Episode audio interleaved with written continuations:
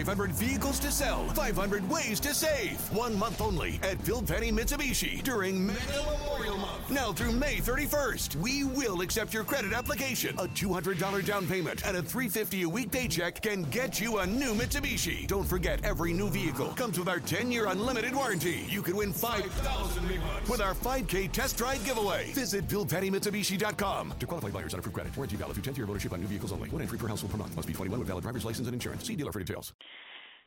Shut up and sit down.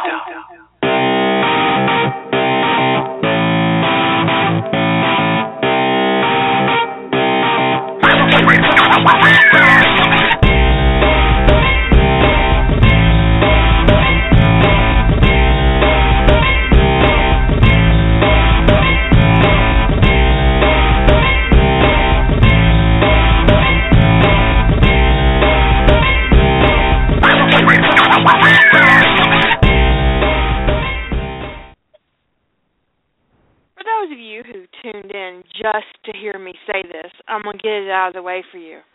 Okay, are you ready? Okay, brace yourself. Oh no! Your tire's all flat and junk. I can usually do better, but I'm a little tired. Okay, I'll try again later.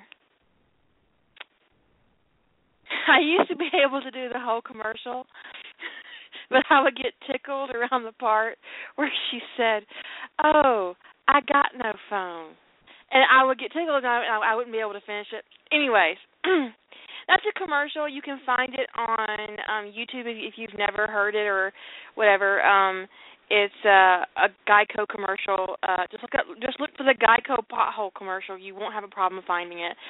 Um, my, you know, in because this commercial is really old. It's, it's like from 2009 or something like that.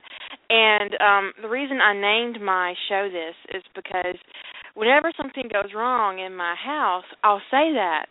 Oh no. My tire's all flat and junk. And so like the other day I went to cook um breakfast and we didn't have any eggs and I opened the refrigerator and there the re- refrigerator and there were no eggs and I said, "Oh no. My tire's all flat and junk." And my husband laughed his ass off.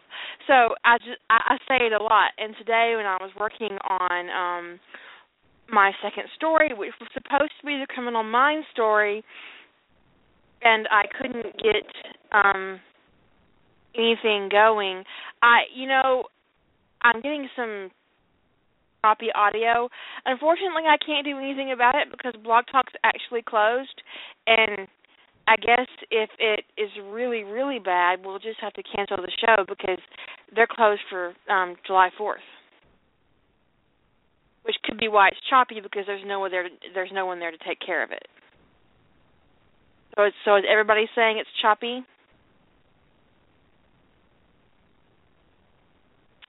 I think so.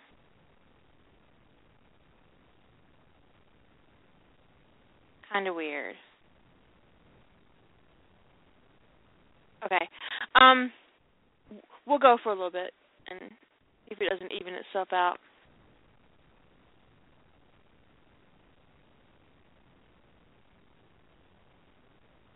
Okay. We'll just go for a little bit and see if it doesn't even out. Um and if it's really crappy, I'll just delete it from the archive and it will be the mystery show that you guys got to listen to and nobody else gets to listen to ever. Anyways, um there I have one other one of those. I deleted a show early on in my um in my broadcast career that only those who listened to it live got to hear the content and no, I won't tell you why I deleted it. It's a secret. It's a secret with a K. Um I started my Criminal Minds story today. I wrote exactly 100 words and then I was stuck because like my plot was all flat and junk. And so and, and since I've plotted this damn thing seven times.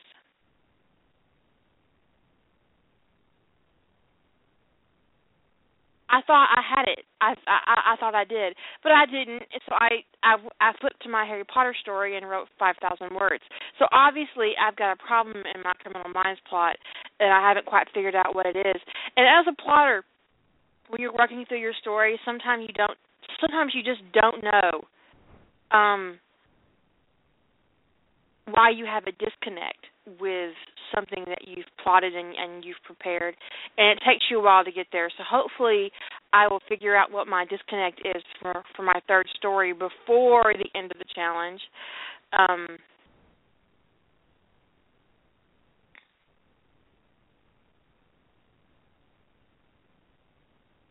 and all that jazz. Um, usually I don't have shows on Saturdays. Most of my shows are on Friday nights. Um, I didn't have a show last night because I wasn't feeling well, and I was like, "Fuck it." Uh, and so I was gonna do it on Sunday, but then I was home and I was here, and I said, "Oh well, you know what? I'm just gonna, just gonna log in and do this," and that's what I'm gonna do. I'm gonna log in and do this. Um, I really don't have anything to talk about but how irritated I am about my plot. See, the thing is, is I plot, you know, about halfway through, like I don't know, maybe like the third or fourth time I plotted my Criminal Minds story, I realized that all of my stories were meeting and bonding stories, and then I realized that a lot of the stories on Rough Trade were also meeting and bonding stories. It's like the biggest trope in the Sentinel fandom. You come online and you meet your guide and you bond. It's like meet, bond, and fuck, or come online, meet, bond, and fuck. And you know, I was like, hmm, you know, and so I, I um rearranged my Stargate one a little bit. Um, it was still, um, it, it wasn't quite meet, bond, and fuck, but it, but it was close. And of course, my Harry Potter one, um, they have a lot of history, so it isn't quite the same. Um, as so, all of my characters I've given all of my characters a um, relationship with their guide that kind of um, spans a decade or more. Um, in my first story, John and Rodney met in college, and in my second story, of course, you know Harry and Hermione um, went to Hogwarts together, so they've known each other since they were 11 years old. And in my third story, I'm going to do um, Reid and Aaron Hotchner on Criminal Minds, and of course, they've worked together for years not quite a decade, but years. And so I um wanted to explore um I didn't want to explore that whole stranger thing over and over and over again. And I stumbled across kind of a series and I'm calling it the Alpha Chronicles and each one of my stories and next year for the little black dress challenge which we're going to do every July un, un, until I get tired of it. Um I've picked out three more sentinels and I've I've, I've already decided who they're um, who they're going to be. Um unless I change my mind between now and next July, which is entirely possible. I'm not going to tell you what they are, just in case, just in case I change my mind. Um, what I did do um, is when I plotted um, my Harry Potter, I made Sherlock Holmes the Alpha of London, but Sherlock's female. I used to. Now I want to talk about. I, want to talk about that actually a little bit because when I first got into fandom, whenever I found a story where a writer had changed the gender of one of the characters, I would get so furious. I would just get so mad. And then um I don't know when that changed for me. I, I really don't. Earlier in the week I was talking to Jilly about uh, we were talking about uh fiction and um gay romance and we're talking about uh uh and uh, you know what? She's actually on the air so i'm going to ask her if she's willing to talk about that. Um hold on one second. Hello? Hi there. Hello? Hey. Can you hear me? I can. Can you hear me? I can. Okay good. Um earlier in the week you were talking about your transition from reading het romances to reading um gay romance mm-hmm. and um I think it kind of kind of clues into my whole thing about changing the gender of characters and why suddenly it stopped being a problem for me. So I thought you might want to talk about it a little bit. Sure. So um when I started reading, because I started well, this reading is Jilly, romances, by the way, guys. Yes, that's me. Um, so I, started reading romances and then moved into erotica when I was, you know, I, I probably moved into erotica earlier than I want to admit, but um, it it just was always this sense of I didn't feel good about myself as a female after I read a lot of this stuff because it was so misogynistic, and I think that one of the early appeals for me, other than just you know the writing was really hot in in gay in gay erotica, was that there was that misogyny was gone. The the playing field got leveled, and so um it took that element that I didn't like about feeling like women were being treated as less in stories or whatever out of the equation and I really felt like, you know, that was really great. And then when I started reading fan fiction more and it's not just fan fiction, but as women moved more into writing um gay erotica, um I noticed that we started getting the misogyny back in a in a kind of covert way. because now what would happen as we've talked about before weird is, way. In a weird way is you'd feminize one of the characters and then subjugate them the same way a woman would be subjugated or treat them the it's same so way you would ugly. treat. It is ugly. And it really puts me off. So it's one of my pet peeves when I'm reading is I go, why are we? Because when I when I start to get tense is when I feel like somebody's giving a character, and sometimes I don't even give it a fair chance because I feel like somebody's giving the character too many what I think of as feminine traits, and I am just expecting that character to then be treated badly. Yeah, to be subjugated and to be um weakened and Mhm. um suddenly be helpless because not only are they writing one of these male characters as a woman, they're not writing them as a strong woman. Right.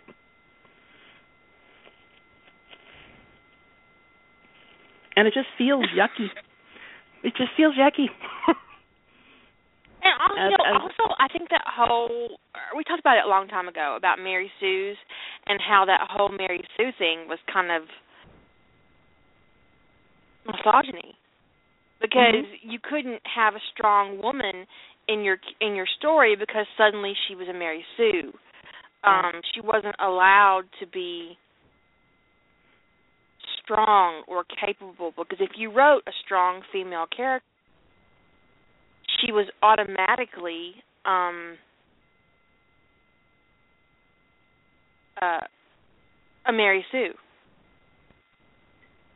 and there was that blatant double standard that you could have strong male characters that were original and not get uh, it, it, there was a little bit of accusing of the Gary Stu thing but it wasn't as prevalent i mean any female oc especially if she was idealized in any fashion was a mary sue and you would just get slammed for it and yet it was okay for male characters to be idealized And be a badass. I have never got called on um Super Harry. I've never gotten called on that. I'm that Harry Potter super. Nobody ever calls me on that. But if, if I did that to Hermione, I would get the Mary Sue label. I know I would. hmm i got called on it one time too. on tony i i got one time on tony that i got called of i got accused of mary stewing him i'm not gary stewing him and idealizing him to a ridiculous degree so i just kind of went hmm well nobody seems to mind I didn't up answer because I'm on my. Um, but yeah, I mean, you know, I just don't get that from uh I don't get that from slash readers too much. But you know what? When I got called a misogynist, it wasn't even for the female character bashing.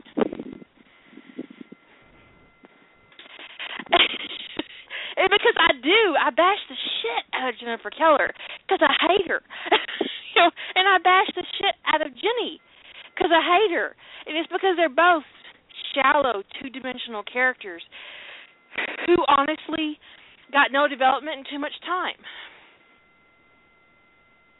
But I don't get accused of misogyny for that. But it is perfectly okay in the slash fandom to bash a female character that's in the way of your slash pairing.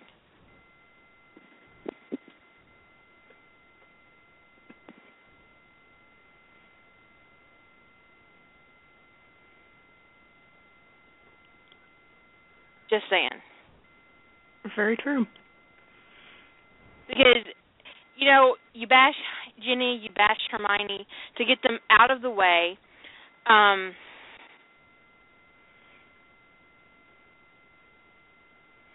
and it's perfectly okay because Harry's supposed to be with Draco, or or whatever, you know, and that's okay. It's okay to bash Jennifer Keller because how dare she get in the way of their bromance, right? That's not why I bash her because I don't care what happens in canon. If I want two guys to fuck in my story, they're gonna fuck. I can rewrite canon to suit me. That's why yeah, it's really easy for me to shift Jennifer around and make her not a complete waste of space.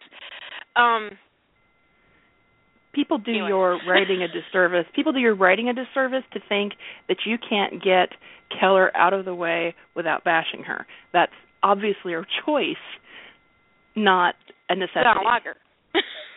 right, right. But you know, in in, in my current story, the, the, the one I just finished for Rough Trade, um, someone said they liked the Keller bashing, and I honestly didn't think I bashed her. I didn't think you did either. Because that's the kind of shit she actually did in canon. That's like when you got called out for not warning for a canon event in your NCIS story. Come on, people. Dead air. Yep. Wake up. that actually happened. I was um I think a lot of times people in fandom either don't watch the entire TV show or they've not watched or they've not read the books and they've watched the movies when it comes to Harry Potter. And then you throw a canon event and you twist it a little bit and they get outraged. Like oh what was that? How dare they? Tim would never do that. He would never do that to Tony. As a matter of fact he did do that to Tony. That is exactly what he did. That's right. And it was Now- ugly. It was very ugly. I got called a misogynist because of the first impression um you get of Sarek and Amanda's marriage in Tangled Destinies. Because you don't meet Amanda um in that first scene. Um you only see that she's really upset because Sarek insisted on following through with the traditions of his people. Um and didn't back down until Spock disagreed. And then they sit in the car and in their very Vulcan way both admit that Amanda's happiness is more important to them than their own. And they decide that they're going to take Amanda home to Earth. And they don't ask her. Now, in canon, when we meet Amanda Grayson for the first time, she has not spoken to her only son, the child she birthed, because Sarek was mad at him. And she hadn't spoken to him since he joined Starfleet, and he was a commander in Starfleet. That's over a decade. That's that's the academy. That's working in the field. That, that's at least ten years since she has not spoken to her own child. Um, Lady saying fifteen. It's at least ten. It could be up to fifteen, because Sarek was mad at him.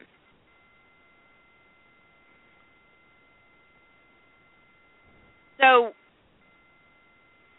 when I approached Tangled Destinies, I approached it from that angle that you know that Sarek was basically in charge of his household and what he wanted to do, he did, and everybody else was required to do it or get disowned. and it wasn't, a, but I, I got called a misogynist for my canon portrayal of Sarek in that first um episode of Tangled Destinies. But I was trying to move him and man- maneuver him in such a way that I could explain his growth and Spock's development on Earth. And I thought I accomplished it, but the person who called me a misogynist only ever read the ha- for the, the first half of that first story of Tangled Destinies. Then went around the entire fandom, and not just Star Trek, but Stargate too, to to tell everybody I was a misogynist. Because the first time I saw it, she was actually responding to a rec someone did on Sentinels of Atlantis. Um, there was a request in a Finder um, live journal, and one of my stories, Sentinels of Atlantis, was rec- was recommended, and this person responded to that rec to say, "Well, you need to watch out for her because she's a misogynist." That's just so bizarre. I don't understand how. And, and and let's say that Sarek was a misogynist. Let's say that that was true, that he was. what does that have to do with you? Exactly. Because I mean, I didn't read it that exactly. way. But sometimes you have a racist character or a misogynistic character. Or, I mean, I got a little bit of flack on Emergence from somebody. They didn't call it misogyny, but they might as well have because Tony gets really anxious about the changes he's going to go through and says he doesn't want to turn into a girl. Yeah. Um, and that was a character That's choice. realistic. Is I I felt like he would realistically be freaked out about that. But I got, you know, what Well, what I do you have against w- women? Well, nothing. I am one. I've I got one. You know, I've got a vagina and I'm quite proud of it, but my husband wouldn't want to spontaneously grow one. He he and he likes vaginas too.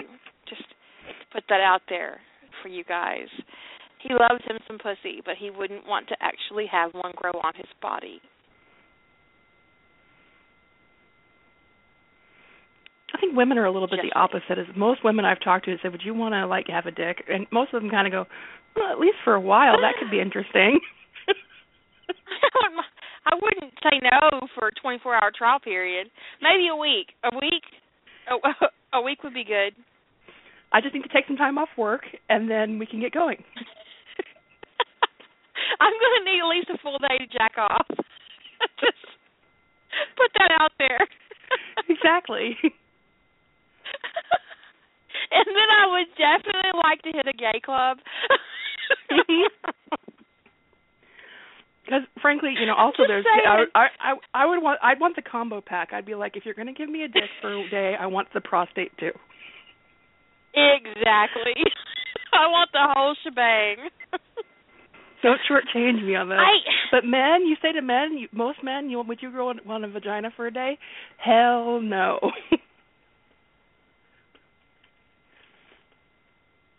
I you know, but I did get really irritated for a long time in fandom whenever somebody would change the sex of a character. And I even blogged about it once on Live Journal about how irritating I found it. And then one day, um it stopped being irritating and I don't know why. But then you know, I also kind of grew into male preg because um there was a time when I wouldn't touch that stuff with a 10 foot pole and now I mean, you know, I'm open. I'm open to it. you grow as a reader. Um I don't know if I could write it, um, but I've I've definitely uh um worked my way into it, you know, and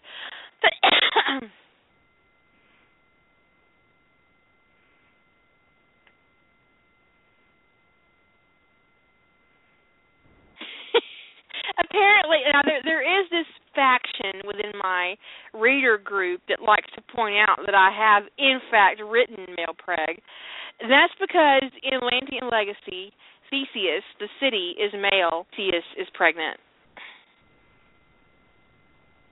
oh.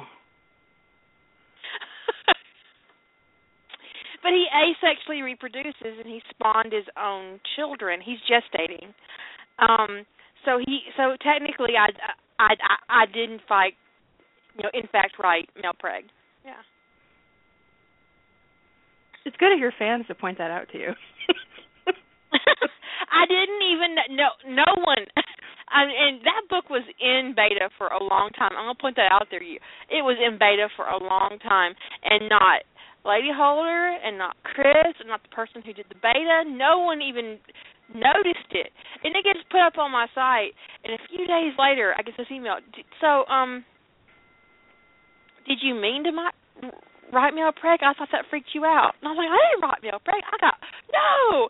Oh wait. huh. Maybe I did. it's just this weird ass thing that happened.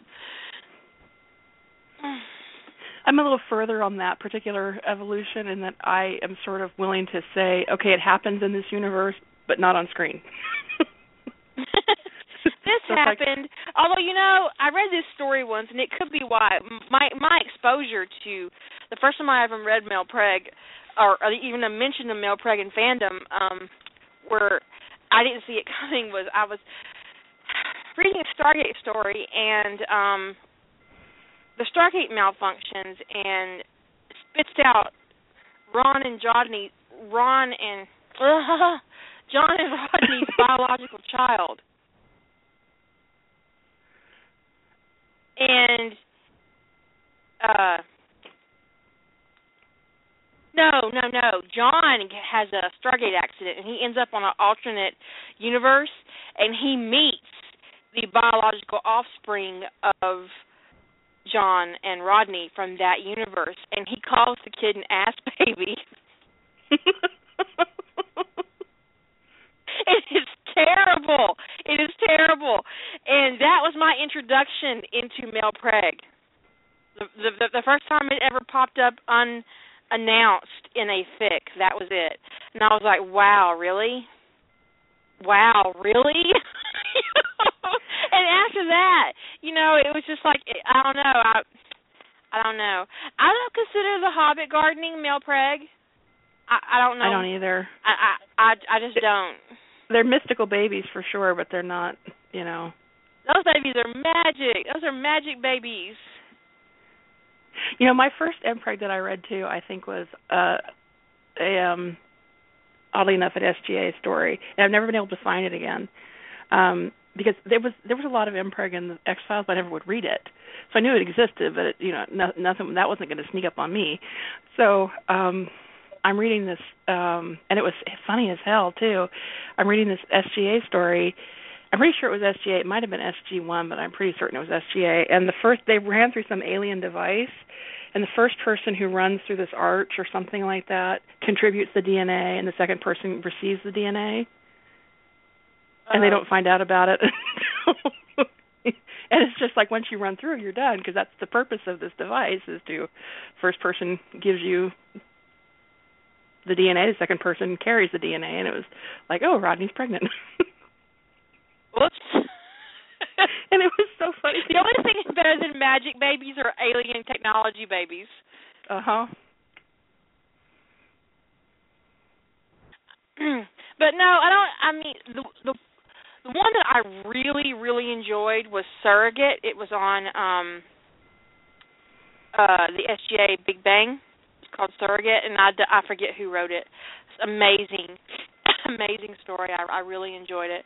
Um, so I've worked myself into male Preg. I've I've worked myself into gender benders. There's a really awesome gender bender story um, series out called the Lollyverse. It's in um, SGA and um, it's Meredith and John, and um, she gives Meredith a vulnerability that is amazing and but it's also still it's also still Rodney in every single way. I mean, not obviously with the physical stuff, but I mean, it's it, it's the same character. It's just a female version, and it's very well done. But Surrogates by Seeker Geek, and um, you can find it on AO3.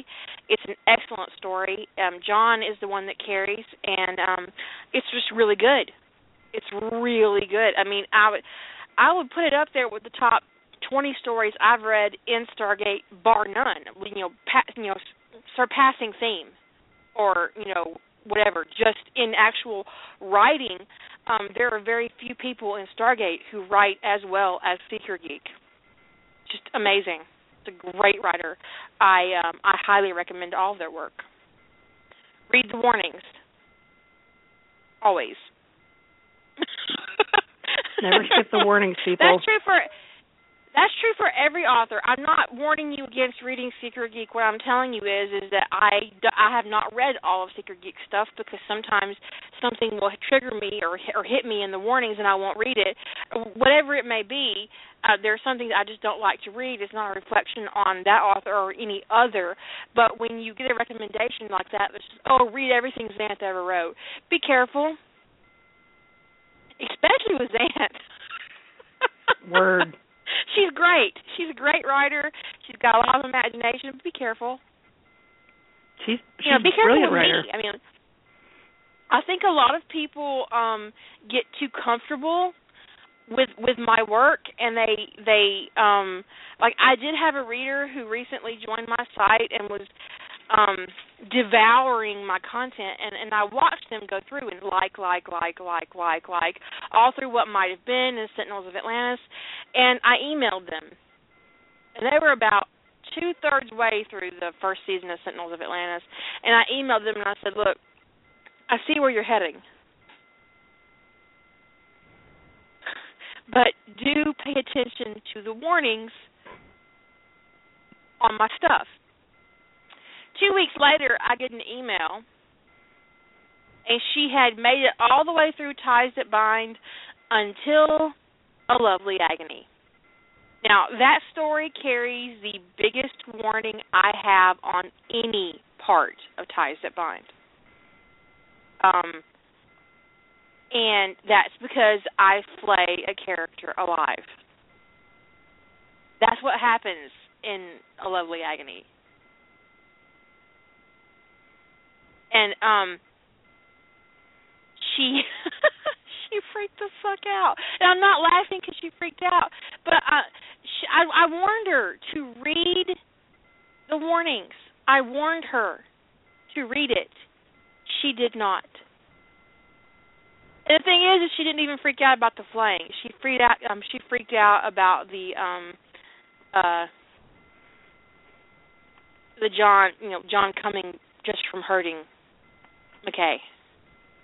That apparently was really more than she could tolerate. Yeah, a lot of people had problems with that.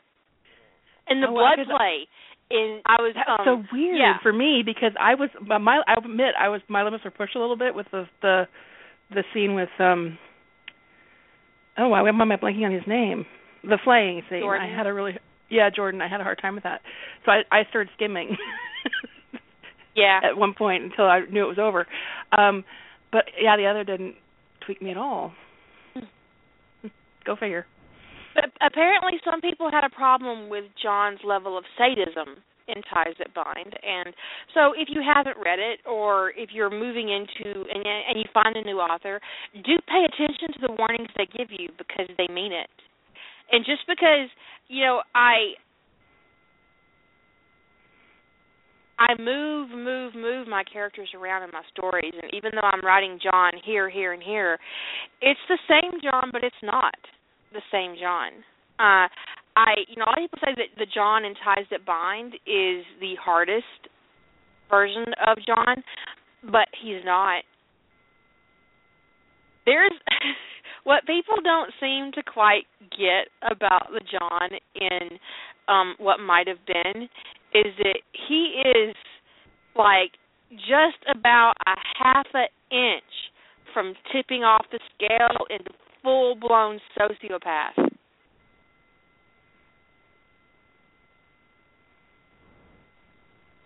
He's got a lot of alien DNA running around in him. He's got a lot of instincts, and it was it's love that keeps John basically in the light, so to speak, in what might have been. And losing Rodney or his kid or you know a, a brother could push him right over the edge. It, it's it's a very um dangerous um edge he walks every day.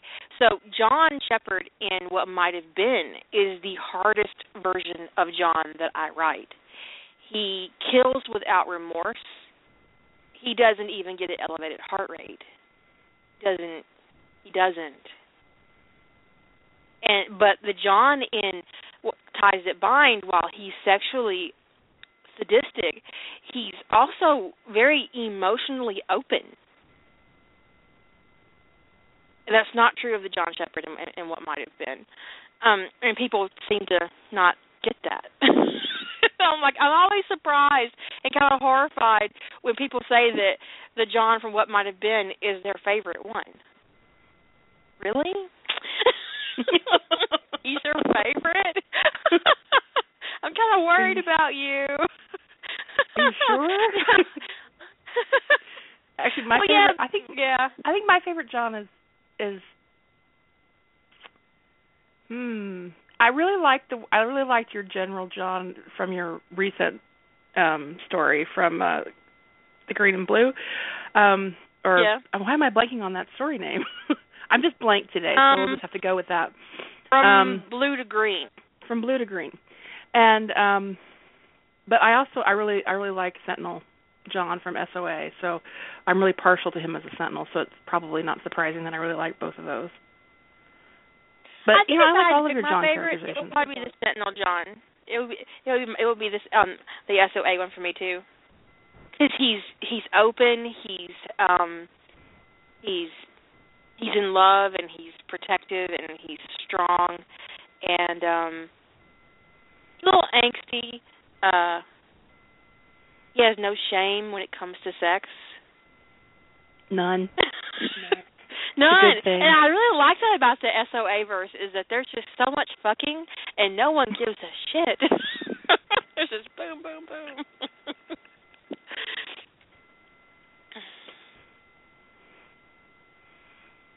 So Although I liked your John a lot of your non-Sentinel verses, uh, the one I think that sticks out in my head. I mean, they're all so good, but the um, the what might have been parallel one. I'm blanking on the name there too.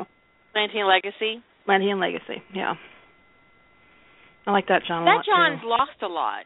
Um, um he's Yeah. lost a lot and he's he's damaged and he's uh codependent. I mean and it, and it's really interesting to write that version of him where he's just like you know, it's it's it, it's it's him and Rodney against the universe. Which um Mhm. I love that dynamic of putting two people together and I like to have the conflict come from the outside versus the inside.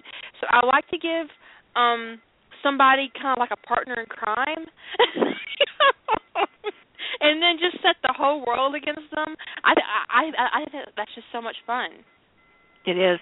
And another one you did where you wrote John um really interesting to me where he struck me as being kind of vulnerable but also had to be really just let that be and be out there and just was exposed to the world and had to be a badass on top of it was the one why can't I think of the name? It's the one that um ooh the after Don't Ask Don't Tell was repealed. Oh, um Where he got outed. Nature? Yeah, yeah, yeah, yeah, yeah. It's Yeah. Human Nature. Uh, you know, Human Nature. I don't even know um where that came from. It wasn't plotted. It just boom, it was there. Emotional Clockwork. Is that is, is that the one you mean? I did too. Um, Emotional Clockwork's the one where he has to uh come to terms with. He doesn't get outed in I mean uh, Emotional Clockwork. He gets outed in Human Nature. That's the one I'm thinking of because his his uh yeah. yeah, that that one it was out you know. It was it Don't Ask Don't Tell got repealed. Um somebody said some things based upon information they shouldn't have shared and all of a sudden he has to deal with the fact that um The whole city knows he's gay, and that they like they have this list of, Yeah, of gay people, list. and not Yeah. everybody on the list is gay. Um, but He was the such- implication is very dangerous. he was such a badass because he's dealing with the fact that he's got all of this um personal information that's out there and people have been speculating about and he has to be the CO and deal with the situation and set his personal feelings aside and it just was the the balance in that was just so beautifully written. Well, I love that story. I wrote it. I think um that was when Don't Ask, Don't Tell. Was, everything was in the news, and um it was just it was you know kind of like snowballed on me. and just and I'm thinking to myself, if John was, and this is something that really bothers me in canon. So my my, my question to myself was, is if Sheppard was a good officer, because he's not in canon, um, and Don't Ask, Don't Tell was repealed, and he got outed, what would happen? And and that was the basis of of of, of human nature. I will space you and report you AWOL. Yes. and you know, in that moment, he totally meant that. He totally would have spaced them and, and reported them AWOL. So yeah, instead of sharking somebody and then reporting them AWOL, which is what he did do in the invisible re- and the visible repercussions. Um, which was also a response to a scandal I read and got really, really angry about. I was really angry to find about about how often sexual assault is hidden in the military and um and just oh, I was so mad. I was so mad. I thought to myself, what would John do if some asshole did that on Atlantis and no one was going to do anything about it?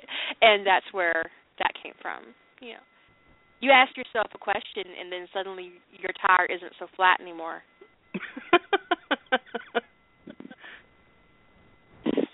now if I could just figure out what question to ask myself about criminal minds. I'm not asking for suggestions. Please don't take that as a suggestion, people. I don't want emails or advice. Here's a question I really for you. don't. oh God, I hate that. I really fucking hate that. Um, but uh, yeah, I don't know. Sometimes you know you you, you ask yourself a, a question, and it is the beginning of of something um really really epic. You know, you ask yourself, well, what if John was a sadist, or what if John was a sentinel?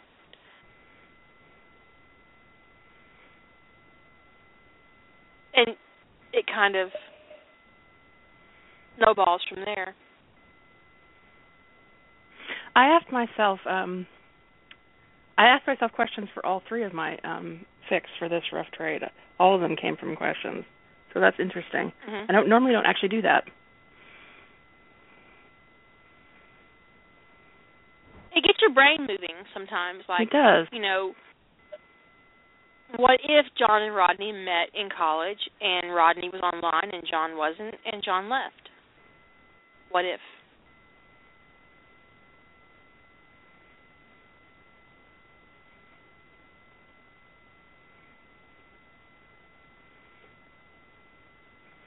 Azura just Um, says it's the most awesome and scariest question to app happen to a writer, and it is. What if? What if?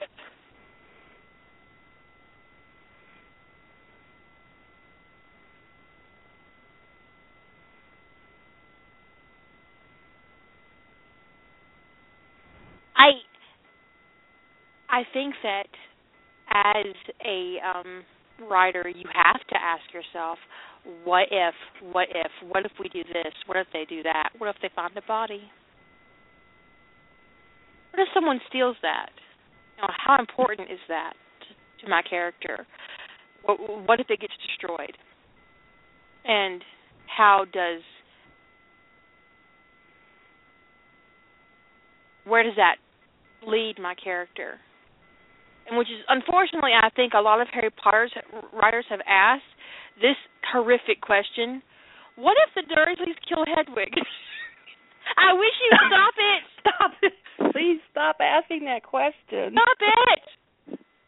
Stop murdering that poor owl. I can't tell you how many stories I've read where Hedwig is a rap. You know, you know, owls are raptors, right? That, that's a bird of prey. An owl Mhm. is a bird of prey. She's not going to be easily murdered outside of her cage by anyone without a weapon.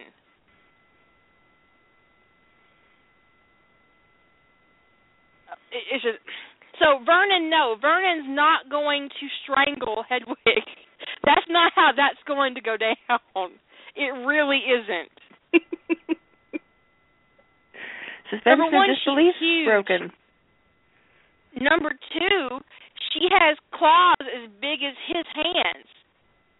This is this is not a small little parakeet we're dealing with here, people. And for fuck's sakes, Dudley would not be capable of doing it unless he kept her in the cage.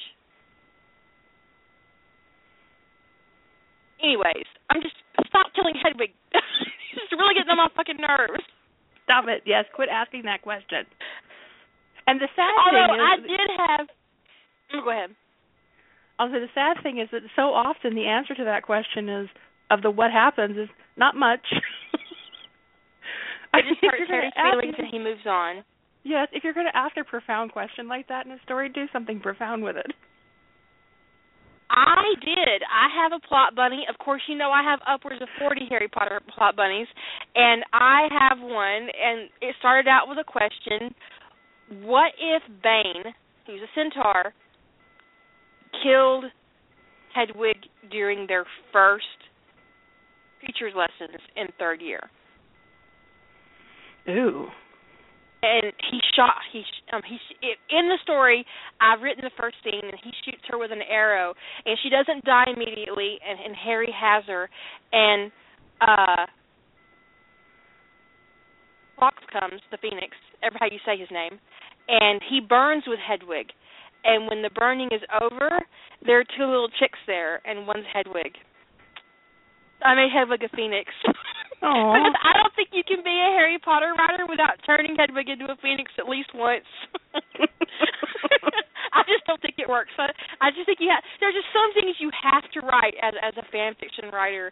Uh, you you have to write a Sentinel AU. I don't I don't think you've actually arrived as a uh, um, as a fan fiction writer un, until you've made that transition and until you've done the Sentinel. Um, not the fandom itself, but the you know the the concept. I think that you have to write a um a soulmate fic. You have to write a time travel. And if you're in Harry Potter, you have to write a fic where Hedwig turns into something awesome. like a phoenix or a griffin or just whatever. Whatever the fuck. Yeah. just just something. Something amazing. The other thing you have to write is it's mandatory for all Harry Potter writers is Harry gets shit. That's essential. Harry Harry always goes shopping, and we and we mm-hmm. discussed this before on my show. But the fact is, is that we all have stuff, and it really bothers everyone that Harry doesn't have stuff. So of course, the first thing they do when they get a hold of Harry Potter is take his little ass shopping because he's been deprived, and he needs his own stuff with clothes that fit and shoes. This is He important. needs his own underwear. just shit he needs. Mm. It just, I mean, I even did it in Rise of the Serpent King. He didn't actually go shopping. Um, a personal shopper came to him. I did the it in Phoenix, way. but Hedwig, um, um, Hedwig went shopping for him with a list. Sorta. She just he sent a list to you know to of, of shit. Um, I just think you uh eventually when you're in these fandoms you you fall into these little fan fiction traps. And it's because they're so much fun. Like um badass goblins. That's so much fun you know? We love that. um screwing everybody over time travel um fucking shit up ruining everything. It's just like, just set the world on fire. And you just can't help yourself i i guess. Um i can't help myself. But i don't bother to try. I one of the things i like about fandom is that i get to play and i don't have to be serious um unless i want to be. And if i want to to to swing on a trope i will swing on it till it falls off. And there's no one there to tell me i can't I love my tropes. I don't try to avoid them. You know, and the funny thing is I've had conversations with people who are very angsty about the fact that they can't figure out how to do something original. You know, it's like, well, this has been done, that's been done, and everything I find interesting has been done.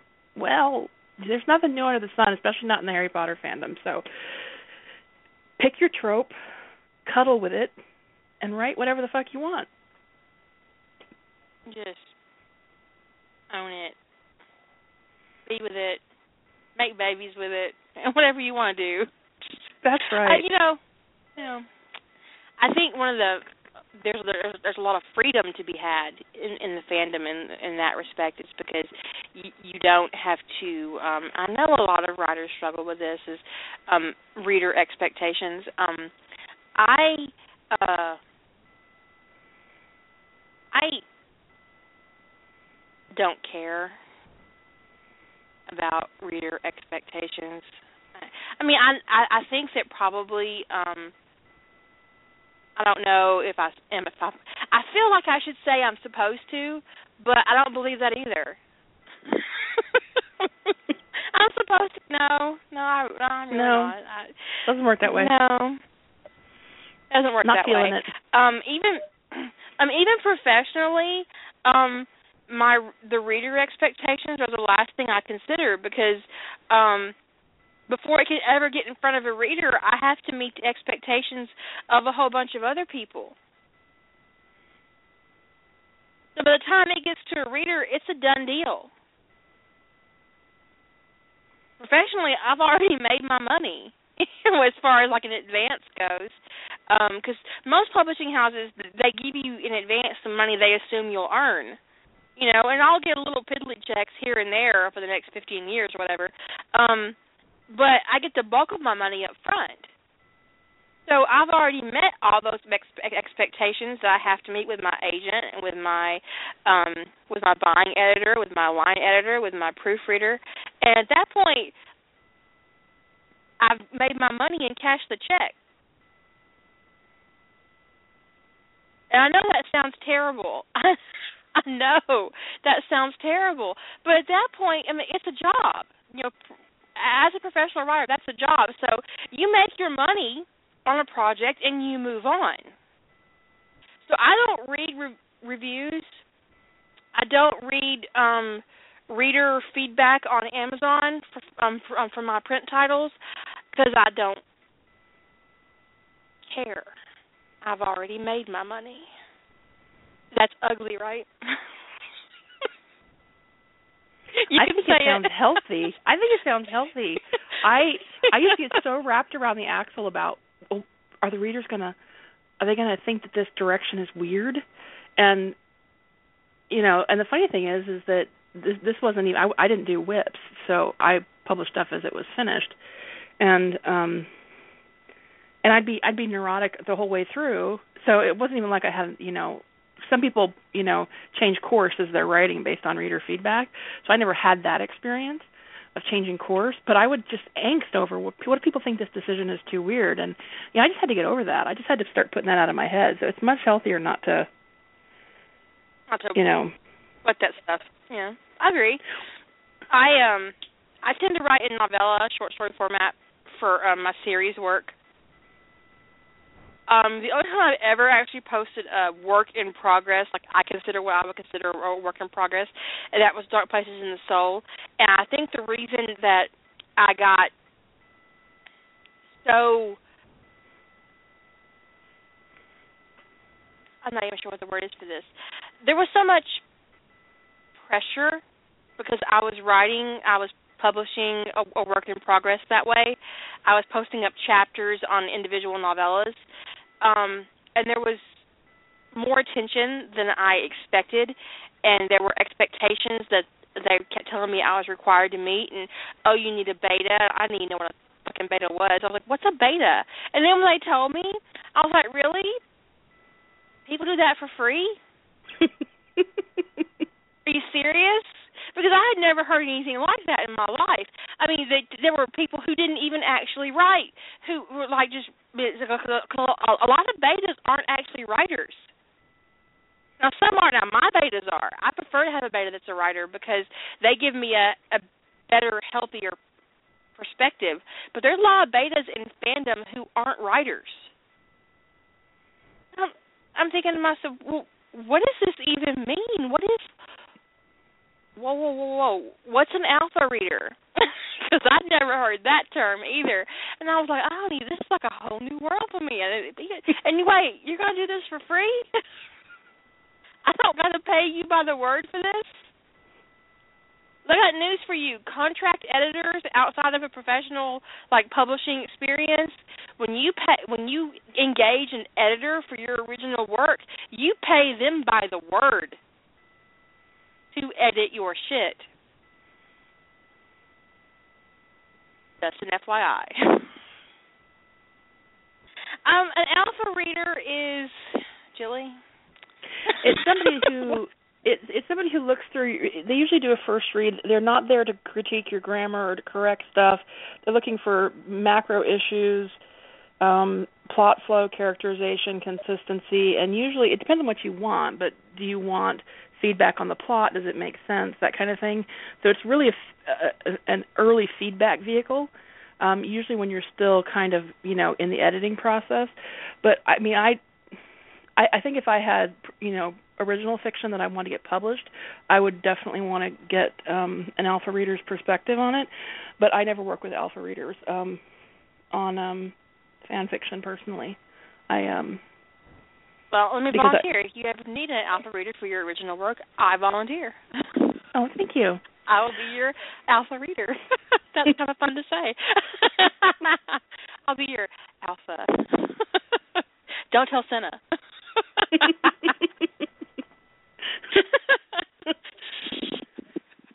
we'll keep that to ourselves. You're already the you know, alpha. What are you talking actually, about?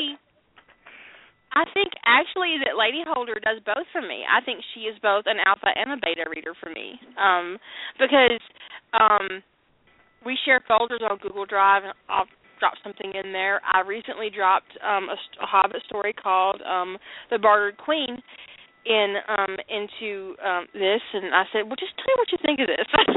just just just just read it. Just tell me what you think and and then I got a phone call and she told me what she thought.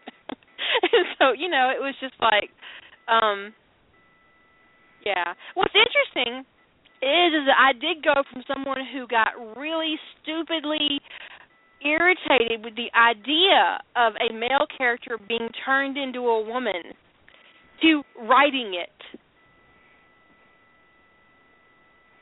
And I think it, and originally I got really irritated because it was people who didn't want to write gay. Mhm. So they create so that they made one of the characters female so they could write a het story. And obviously that's not a problem for me. I don't have a problem writing the gay. I think, you know, actually I I wrote that sex scene from uh I keep mixing up the colors. That's the problem with that title. From blue to green.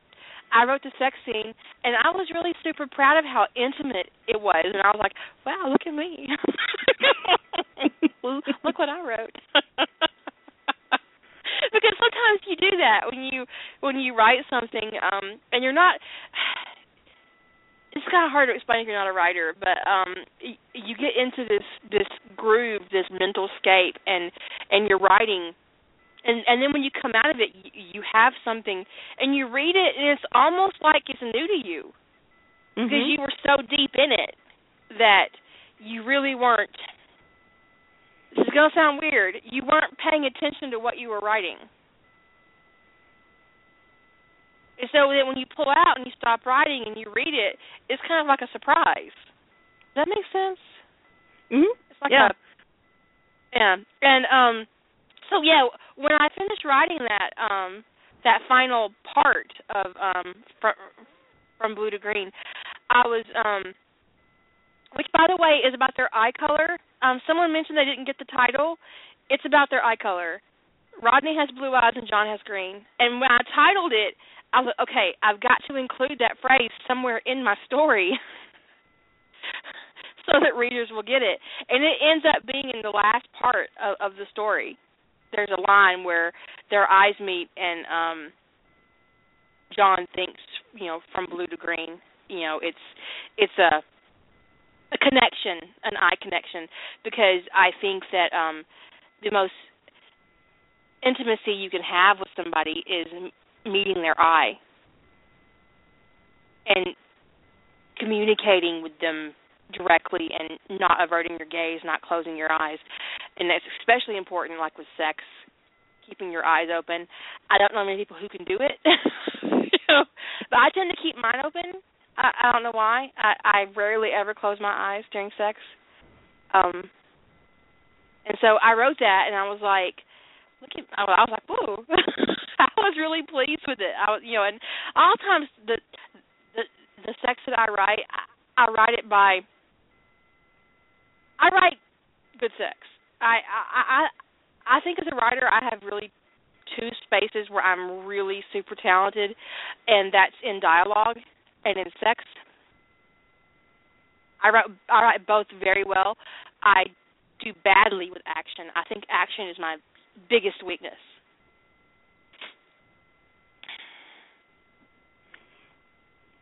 Well, that sex scene, you know, Uh, it, it it was interesting for me as a reader because when I was reading it, you know, sometimes in your life you stumble across a scene with people like a really intimate kiss or something that, that you clearly weren't intended to see. It was like, oh, that was too private. I shouldn't have seen that. mhm. That was my reaction to that sex scene. I got to the end of it and I went, oh, I wasn't supposed to see that. Oops, my bad. You know what it was? I'll t- I'll tell you what it was. Um, because I had that same kind of reaction, like, oh, oh, sorry, John, my bad. it's when he put his hand on Rodney's hip, and he holds him in place, and Rodney goes really still, and John is moving his thumb over his hip bone. It is I I don't know if I picked that up some kind of sex memory that popped back up into my head, but that was like, oh, what? I didn't mean to write that, but it was done, and I was like, okay, I'm okay, I'm gonna leave it. but that was like, I got I kind of got hot in the face when I read it, and I got kind of hot in the face now just talking about it. So I think it probably is some kind of latent sex memory.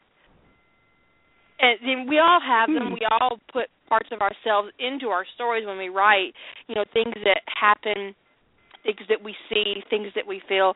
It pops into our writing, but it isn't often for me that a sex ble- bleed, so to speak, ends up in my gay writing.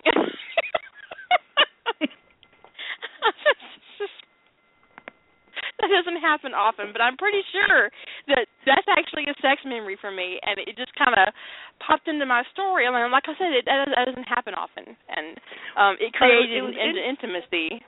It did, and I was reading it and I was going, huh. I feel like I shouldn't have seen that, and it was lovely, but wow, I'm all blushing. I don't, I don't blush when I read sex. That's just absurd. And no, I did not just get shot, but um let me close that. The fireworks. Oh, hate them.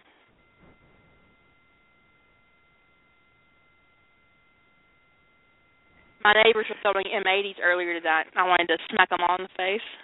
I refrained, We had it going on and I wanted to. till like twelve thirty in the morning, and it was like, I don't even they're legal here.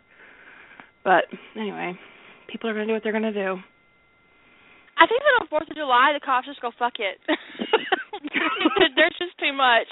Fuck it. Yeah. Where's my barbecue sandwich? no. It's funny because I I uh um I don't know why, but just in this having this whole discussion, um I just got the whole plot for a story downloaded into my head when we were talking about eye color.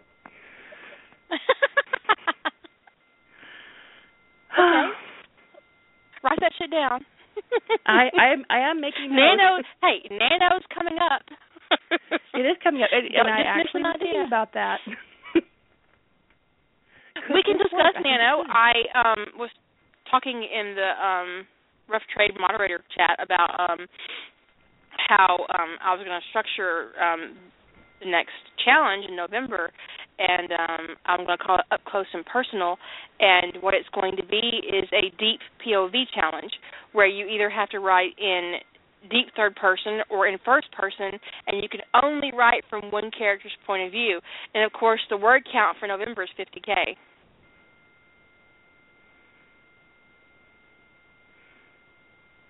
and you just broke everybody listening to this podcast.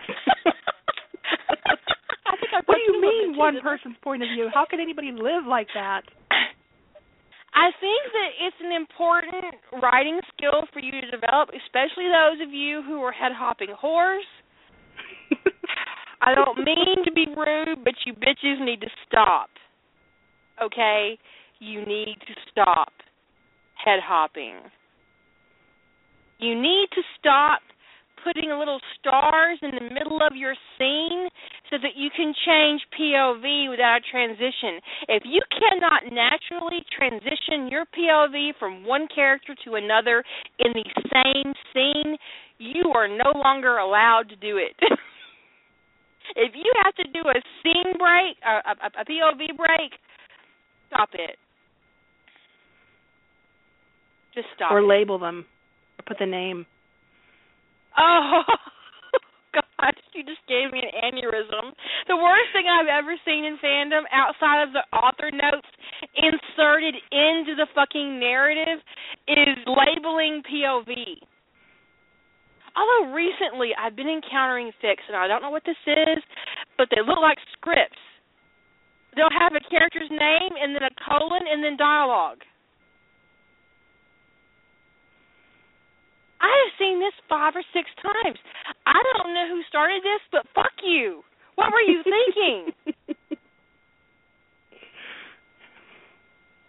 and if one person does it and they get even like two people saying this was brilliant, six more people are going to do it. And fuck you.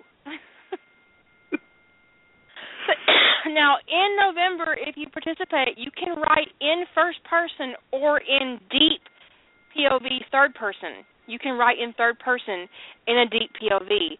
And we're going to discuss um, deep point of view in third person in October. We're going to have some some uh, discussions in the Rough Trade Facebook group, and we're going to do. I'll probably publish an article or two on Rough Trade itself. Um, speaking of Rough Trade, it got a new dress today. It has a lovely dress today. I, you know, here's the thing. I was actually going to change the way Rough Trade looked about six months after I put Rough Trade up. I kind of got tired of that cowboy dude, but I'm going to tell you why I didn't. It's because I'm a bitch. What happened was is uh, what had happened is that um, this person emailed me and demanded that I change the way um, uh, rough trade look looked because it wasn't safe for work from her point of view, and she couldn't read rough trade at work, and it was upsetting her. Oh, that's so sad. My heart I told her to kiss my ass, and I waited a year and a half to change it. Even though I actually had some art done, not the same art I use today, as a matter of fact, um, but art. Um, I had art done to change rough trade that week, and she emailed me like two days before I had it scheduled to do. And so the half naked ca- um, cowboy stayed on rough trade for another year and a half as a result of her stupid ass behavior. Anyways, rough trade looks new if if you go over there and you're surprised to see it, it's just the new outside. Everything else is still the same. I just changed the the colors and the art. Literally, that that's it. Nothing else is um changed or different. Although the the subscription thing did fail again, it's not working properly.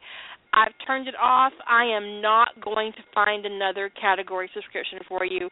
You're going to have to suck it up and subscribe to the whole site or just stalk it I think every single one of you is capable of that. Just stalk it. Just go over there every day, click, um, click on the ones you like, and see if there's an update.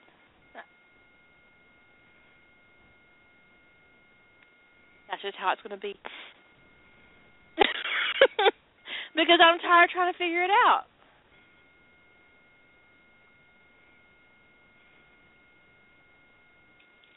I think that anything that you have to do fiddly like that that is a complete waste of time and keeps you from writing needs to go away. I'm just kidding. yeah, really? I love all that fiddly stuff. Actually. I actually really enjoy playing on my website. I'm thinking about doing a, uh, an art design on Kira too, since I updated Rough Trade. I feel like I need to give Kira a new look. I don't, I don't know what. I used to change my template like every other week when I was on the WordPress.com they all those big templates, you know, you could just click on it and get a new one. And oh, people would get so bent out of shape with me all the time. They would get bent out of shape with me because like every other week I had a new template. Hmm. But I've had that template for four years. See, I love doing fiddly I might shit, change, but not when yeah. it's demanded of me. I don't like Right. no. Don't tell me what to do. And, and then and then I always use the bludgeon of I could have been writing 'cause otherwise I'm dealing with this crap for you. I can't tell you how many times I've ended an email to a reader where they've pissed me off, and thank you because now I can't write because now I'm too mad at you. and it's true. When I get really mad, I can't write. Now, if I'm irritated, I tend to go write on Big Gay Love in Canada. But if I'm mad, I can't write. I can't do anything but be, but be mad. Mhm. I'm like stuck, being mad, a lot mad. I think I'm sexist, by the way. I because uh, not towards women, obviously, um, towards men, and I'm gonna tell you why. Um, I have gotten like ten friends requests in the past three days on Facebook, and I have friended every woman and told every man no.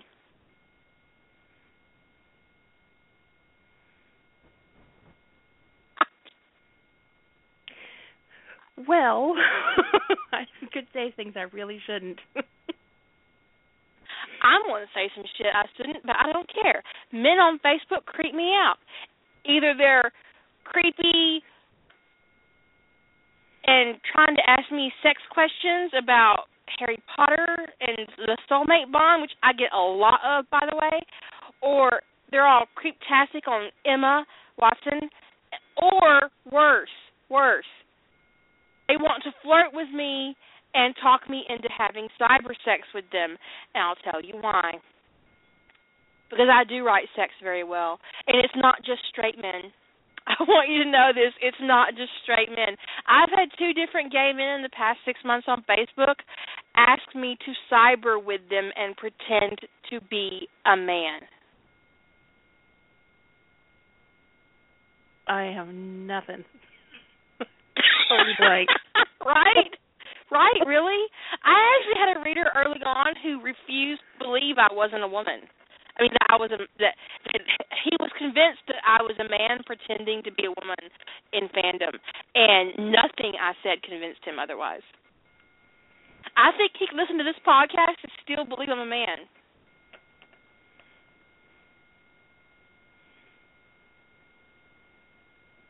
Okay. Your denial doesn't change the facts, dude. He said that um he said that it was impossible for a woman to write gay sex the way I did.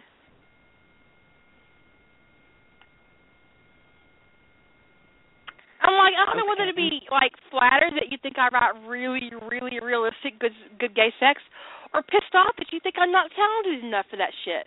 Fuck you. what? We can be flattered and pissed off. I can hold two emotions at once. Because I'm a woman. That's right. I can be both mad and flattered. That's how I roll. But it's just yes, yes. I actually have had two men ask me to cyber sex with them in the past six months and pretend to be a man while I was doing it. You creepy motherfucker. just, just, oh. I think that cyber sex is stupid. I have never um done it. I uh phone sex is moderately less stupid but still quite stupid. Because gentlemen, I'm going to tell you something. When I'm in the mood to masturbate, it's because I don't actually want a man involved. It's just going to be about me. So I don't want to be on the phone with you either. Righto. Because if I wanted you involved, you'd be like naked in bed with me. Just my husband took a trip, a business trip, and um he calls me and we chat for a while, and um I'm thinking to myself, please, please, please, please. And we we'd only been married about well, we were living together. We weren't married yet. We were together about a year. I'm thinking, please don't ask me. You know phone sex with you. And I'm thinking it, I'm thinking it, and then he says, okay, well, I'm tired and I'm gonna go to sleep. I was like, well, thank God. and he's just not that type. He just he's, he's not particularly he doesn't he's not interested in that. And I was like really relieved because you never know what your man's gonna do until they do it. It, so true. You, you can live with a man ten years and they'll still surprise you and be like, "What? what the fuck did you just do? What was that? Where Where did did that that come from? come from? Where where have you been hiding this? And then they'll say something like, "Well, I didn't, I didn't bring it up." twenty years. And they'll say, "I didn't bring it up sooner because I thought you might think it was weird." You're right. I do think it's weird. you were right. Don't ever do Good it call, again. dude. And the biggest problem with cyber sex is, well, aside from the fact that you know a typo can really ruin the mood, um, is that if you're gonna actually, you know, get busy, you're gonna actually masturbate to cyber sex. I mean, eh, everybody's everybody's kind of, you know, as long as both hands are involved in the typing, things are moving along at a good clip. But once one of you decides to get busy, it's like, you know, yay. the stimulating well, you know, discourse the is girl, dropped. you know, we have toys that we can attach and turn and on. sit on, yeah. But your I don't know how you do do it. you have this Yeah. whole you know this whole discourse that has gone from being sort of you know hot and steamy to being monosyllabic and it's kind of like well that just went to hell real fast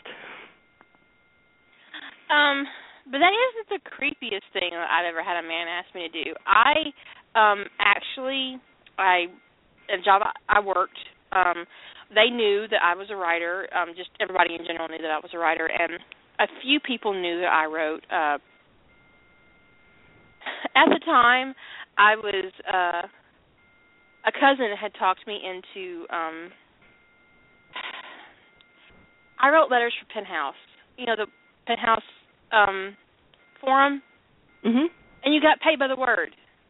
Okay? And so I wrote um in the 90s, I wrote upwards of Let's put it to you this way. I went to um I did not have a job my junior and senior year of college because Penthouse Forum paid for college. wow um I got paid by the word and I wrote upwards of um there was one issue I think I wrote half the letters in it. Um I think I wrote like um I was getting paid uh, 7 to 800 dollars a month to write for from uh, um, um for Penthouse. Anyway, I uh stopped I, I graduated and I came home, but I kept writing because that was really good money.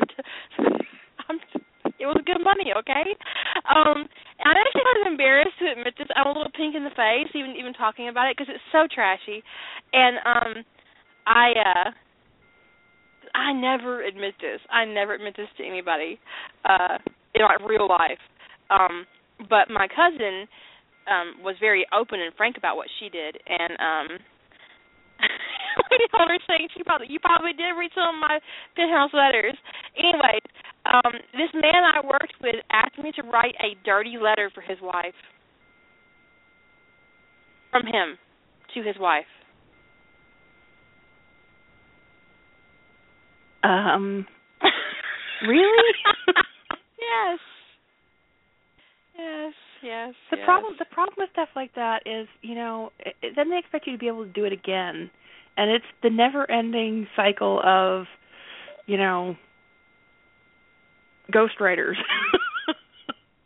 But it became this thing where he kept asking me to do it, and um I uh, kept putting him off because it was like he was not quite a supervisor, but he was in a position to make my job difficult, and I was trying to, you know, just trying to get by. And finally, I said, okay, it'll be five hundred dollars.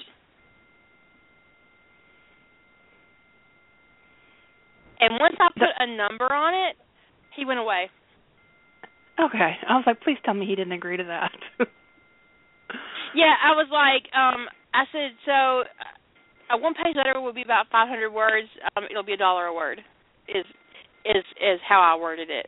Um, and um, he went away, and he never asked for that again. So Not that I expect you to encounter a situation like this, but if you do, quote them a ridiculous amount of money, and they'll probably go away. Just I speak from experience. but I did, I I did write for Penthouse. I I never wrote for Hustler, although my cousin did. Um Hustler was a lot worse, and they were cheaper. You didn't get paid as much for them as you did um Penthouse, and um so keep in mind if you're a Penthouse Forum reader that there's probably a large portion of that that is um, not actually readers sending penthouse letters. I never actually thought that it writers. was. yeah, it's professional writers pretending to be readers, pretending to be sexually freaky pizza boys.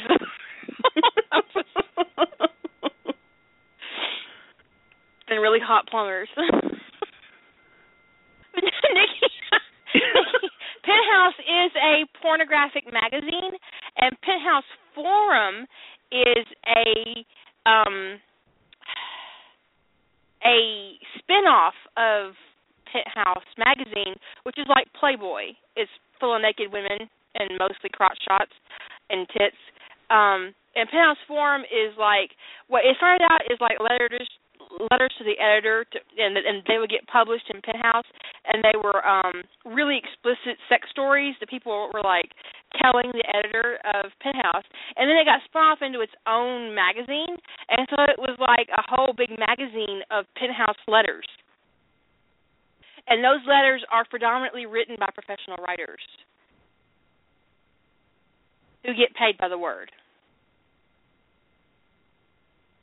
to write filthy, dirty sex that men jerk off to in the basement. it just makes it so much more tawdry and dirty.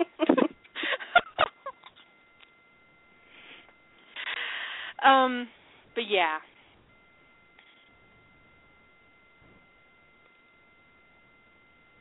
I remember I used to get author copies and I actually actually had several copies of Penthouse Forum, and my mom found. she called me.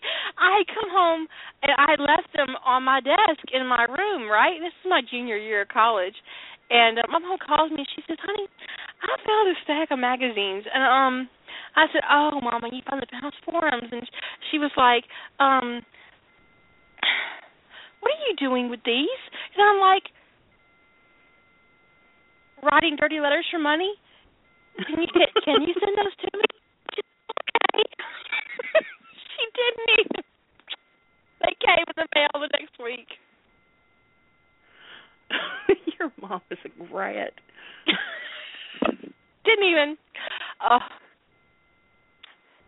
she and I were out today, and um we were looking for buttons. Um, and we were over in this uh, craft store looking for buttons, and um, I kept picking up buttons to show her, and I don't like, I don't like this. And um, I said, "Well, why you gotta be so difficult?" And she said, "I am 62, and I don't give a fuck."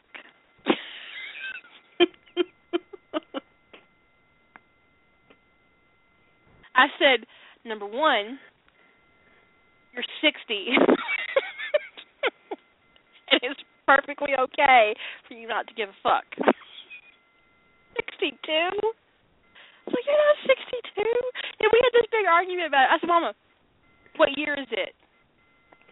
And she told me, I said, now, what year were you born? I said, do the math. She's going to around for months thinking she was 62.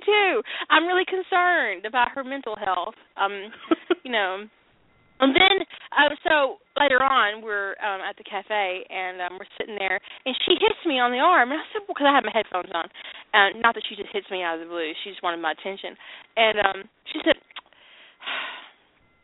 "I get a discount at the buffet down the street from my house if I say I'm 62. That's why I've been saying it."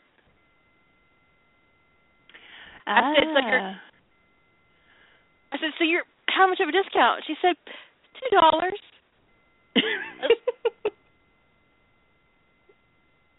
so, so you've artificially aged yourself for two dollars. She said, "Yeah." got really good biscuits and gravy. I'm like, okay, Mama. what else can you say, right? What, what else? You got my mom's lying about being a senior or more or less senior than she is, more senior than she actually is, to get a senior discount.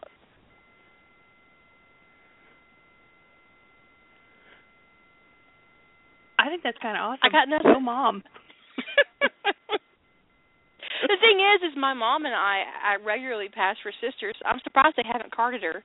I keep waiting for it. They're gonna card her one day. Ma'am, you lied. Give us our biscuits back. I told her to be careful because I said, what if they ban you for lying? Then your whole biscuit source would be cut off. Then what would you do? Don't mess with the biscuit provider. That's bad juju. I know, I agree, right? And um yeah. Anyways.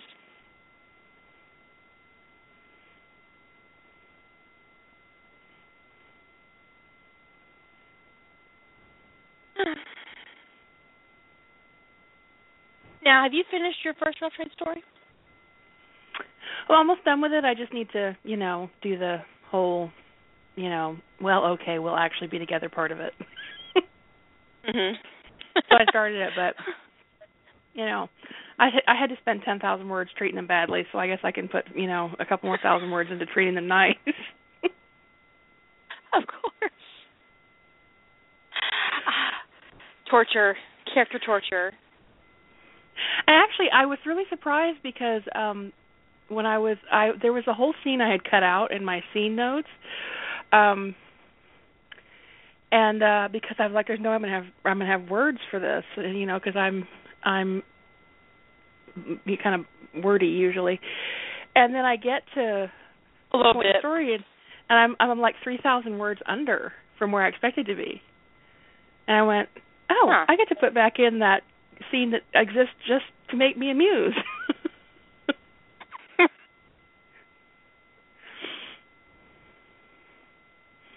so that was good. Meanwhile, so I'm I'm under budget. I am. Meanwhile, I'm pretty sure that I'm going to hit 20k on my HP story. Yeah. I'm just I. That could be my minimum on a Harry Potter story. Twenty is 20k. That um, I this is my second time trying to do 10 or 15 and not meeting it. So I think I'm just going to have to admit defeat and say, okay, Harry Potter's at least 20. I mean, You were 25 last last summer, right? really. Or close to 25. I oh, maybe bring it up was, old maybe it shit. was 20. Maybe it, maybe it was 20. I don't know. I for some for some reason I thought it was 25, but I was thinking if it was 25, you could just say, okay, I'm going to shave 5,000 off a year until I get it down to 15. But maybe it was 20 last time. Listen to her bringing up old shit. Just, just bring it up. No, I- yeah, I, I mean it. definitely was like 25, I think. Well, but last was year it, our goal It was between 20 and 25. last year our goal was 10k, not 15. Yeah, it So, was. I blew it. I blew it. I wrote 25k last on the time on the Harry Potter. I was right at the. I actually wordsmithed the ending of my um Stargate Atlantis story to make it exactly 10,000 words when I posted it, which just you know just because. Um But the uh I went 25k on the Harry Potter story, and I couldn't figure out how to make it any shorter. It was like I can't take anything out. So, yeah, I was like, I, I just actually didn't made blow the this. but- maximum. I made the maximum word count 15k to give myself a cushion, and I still don't think it's going to be enough. Because I also didn't think that I could le- legit- legitimately tell the participants, okay, your minimum is 10 and your maximum is 20, and you have three stories to write in a month. I don't think they would have handled that really well. Um, you never know. But Harry Potter Yeah. does tend to go big. Um I actually uh my cousin suggested that um we do a big book challenge and I'm on the fence about it and it won't be this year but it might be next year. Um and a big book challenge is um basically I don't even want to. I don't even want to say this out loud because people will run screaming into the night. Um, it's 5K a day. Okay. you're like, okay. Oh, it's 5K a day, and your goal is a 100K. Okay. Well, that doesn't bother me, but I could see that you just traumatized like most of the writers. Yeah but now it depends. And I was, you know, if you asked me to do 5K a day in The Hobbit, I would sit down and cry. so if, if there were any fandom restrictions, that wouldn't work. I have done 5K a day, and I did it with original fiction. Um, um, I've also um, uh, did uh, 10K a week um, on a uh, challenge once. It was 10K a week for a year. that could be fun. But it wasn't on one story, obviously, because that would be um, 520,000 words. Uh, but um, yeah, we started um, January 1st. We wrote 10k a week. I wrote six books in a year. I think 10k a week is really doable. That's an interesting challenge because that's you know, I can't do that kind of math in my head, but it's not Well, okay, um, Less than- 10K it's less than 1,500. days. less than 1500 words a day, so that's that's completely reasonable. It's Well, 1428 a day. 520k for the year.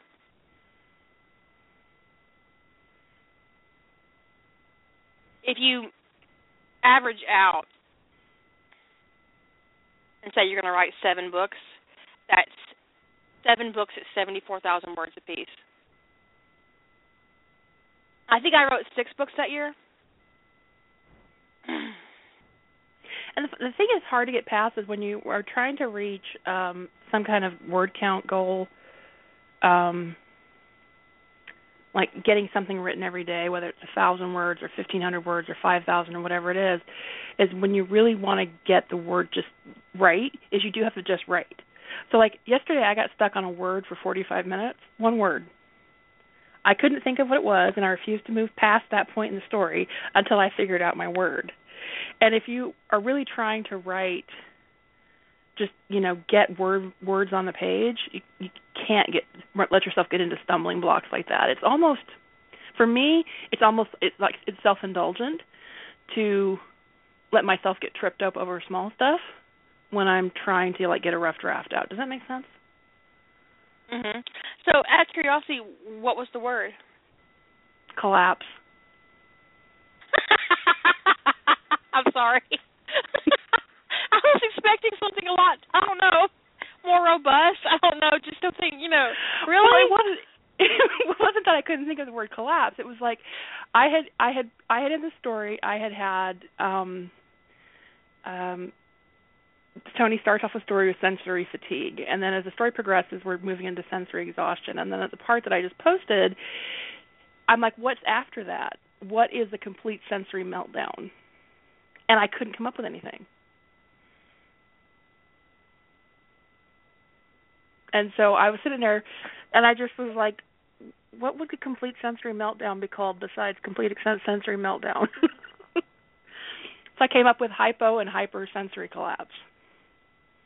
I like those terms. I'm going to steal them. Go for it. I'm also going to hy- steal her sentinel hunt. I'm definitely stealing that. I'm going to be all up in that. That's just like the most amazing. I have never actually seen that in a sentinel story. In her story, Tony gets permission to hunt as a sentinel and execute a threat. I'm not, I'm not, I'm not going to tell you to what. You have to read it. Um, and I think that is the most amazing thing I've ever read, read in a Sentinel fic. I was like, "What? What?" And I have read a lot in the Sentinel fandom, and I have never seen anything like that. I was just like, "Really? You just turned him into a hit Sentinel? it's amazing." I was like, "What is that?" I had never seen that before. I mean, I've never seen that before, and I read a lot um in the Sentinel fandom before they hurt my feelings, and um I read a lot of um Sentinel crossovers, and I've just I've never seen that before. So I'm really fascinated with that whole thing. It could become a trope. that would be awesome. Somebody can go on Sentinel hunt. and I um I wanted to do the idea of like what happens if a sentinel gets so overstressed with their senses that they all dial off, which would be the hyposensory collapse. And then it, I put that it puts them into shock, and that if all of their if they zone on all five senses at once, so they hypersensory collapse, which puts them into a coma. So um, I decided that I wanted to. I but I did. I spent 45 minutes angsting over those terms, which when I'm in challenge month is not the time for me to be self-indulgent about angsting over a word for 45 minutes. I did have a little mini um writing vortex myself uh and but mine was um about um orgasm and a female sentinel and uh it actually came up when I was taking care of my own business this morning. and I was like, huh, how would that be for a female sentinel, especially one um who's really ramped up or having having a problem? And I can see that causing a sensory spike, and I can see that pleasure turning into an immense amount of pain. You know, and not just in a centralized area, but your whole body kind of responds to an orgasm, and your toes curl. Mine do anyway. I have great ones. Just put that out there for you because I don't. I'm really proud of it. I have great ones. My toes curl, you know, I get a little chill. and what would happen to a female sentinel in a sensory spike? Uh, what would happen? And it would, you know, like so. I uh I kind of got messed up with that in my plot, and I had to work with it. So that was, you know, I had a little moment myself. It wasn't over a word, but over a concept. So we all have those little um snags when you're writing. You have to stop and go, huh? What should I do with that? And you start.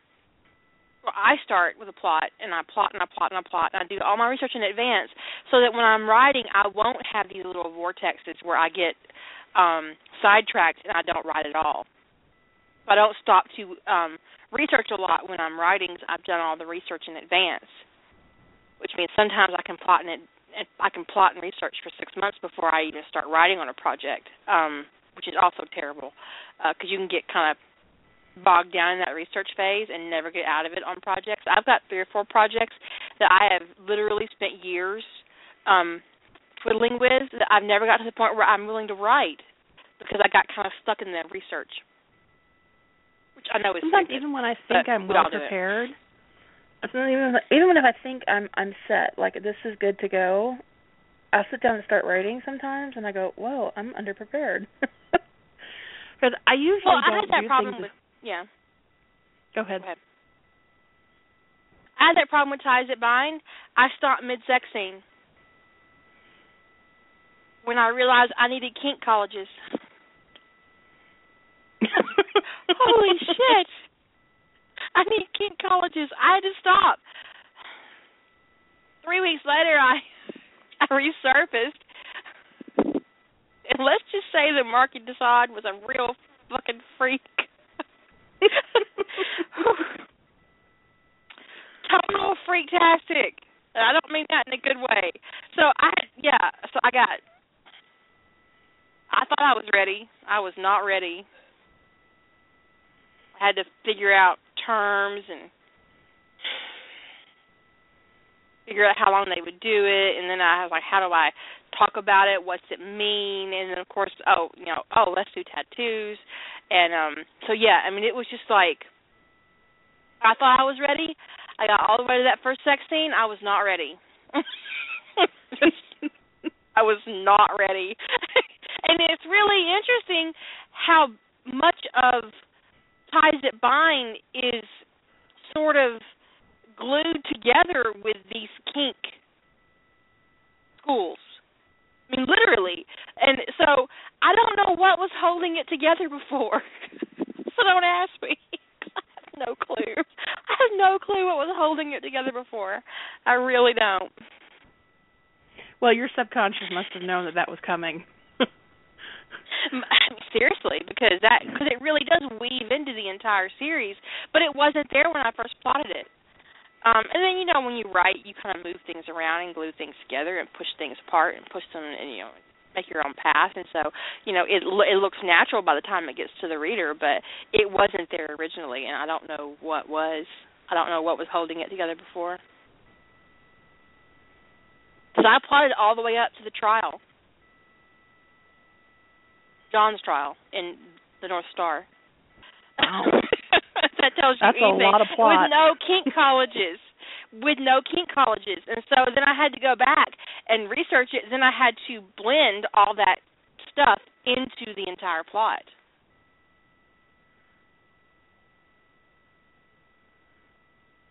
Sorry, did that ruin the mystery of ties that bind for you guys? Not My me, bad. but so yeah, that's just yeah. well, some things you get into and you get started in them and you kind of go, "Oh wow, this is turning out about to be a lot more complicated than I expected." Because I, I don't know. Sometimes I'm really good about the world building because I, for me, I separate plot and world building, plotting and world building pretty extensively. So if I'm doing something that's Mhm. really AU, um, the world building, some of the world building may never appear in the story. Um, Yeah. But I need need to know it. so that it's back Yeah, there in the exactly. back of your head, yeah. Um, but sometimes I can think that I, I was all prepared, um, and then I get to writing and go, well, what about, and what about, and what about that? And I go, okay, well, I didn't answer like 15 critical questions in my world building, and back to the drawing board. Right? Either that, or some fandoms are just extremely complicated. Um, the Hobbit, Lord of the Rings. Um, and you get started Harry writing Potter. in them, and you go, and Harry Potter, yeah, the you know anything with a big fantasy element in it, and you're gonna you get into it, and you just kind of go, holy shit. I scaled down Harry my Potter um, is so big. it was epic. Okay. I was I scaled down my Hobbit thing in April so tremendously because I got started writing and I was just every five seconds I was stopping. I'd write three words and go, oh, I didn't look up, and then I'd be like, oh, I didn't look up, and then oh, I didn't look up, and then I got really just so I was so frustrated with diacritical marks that I couldn't function, and I wasn't even thinking logically by that point about putting them into autocorrect so that I didn't have to do pasting Mm. in all those stupid diacritical marks or looking up the codes to put Yeah. them in.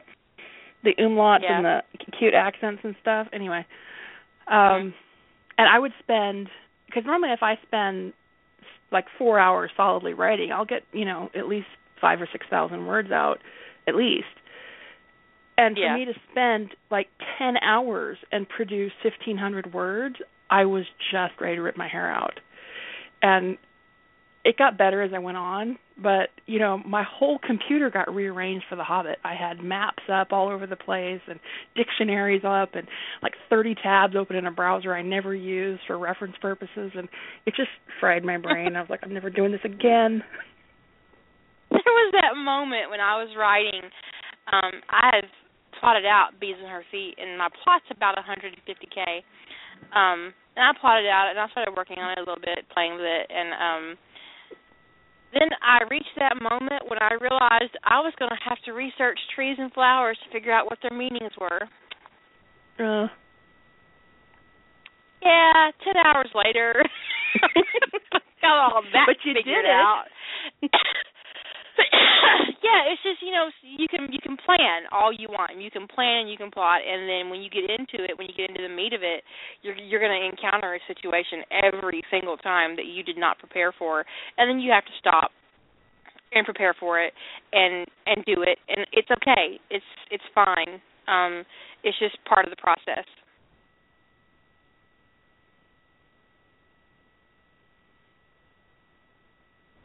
Um, with Amazon's, I keep a Word document with those words in it so I can copy and paste.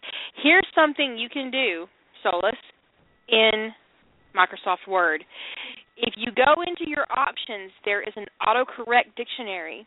You can type the word that you want then you can paste the word you want it to be like you, and so that Microsoft Word auto corrects it as you type. So if you put Kíli and Fíli in your autocorrect where you type like in one box you put it the way you would type it and in the other box you put it in the way you want it to appear in your text. When you type it as you're writing, Microsoft Word will automatically um, add that accent mark for you if you put it in your auto um, correct menu. Or if you don't want to do that, at the end of your story, or like whenever you're um, ready to stop for the day, you can do a mass copy and replace. You can do a find and replace, like find the word that you want to replace, then copy and paste the word you do want to use in that spot, like if it's Dee's or Kíli or Fíli or Owen or whatever, just whatever name you want to put in it, you can do a mass find and replace, so you don't have to copy and paste as you go along. Just an FYI. Or stop and do that whole keyboard trick.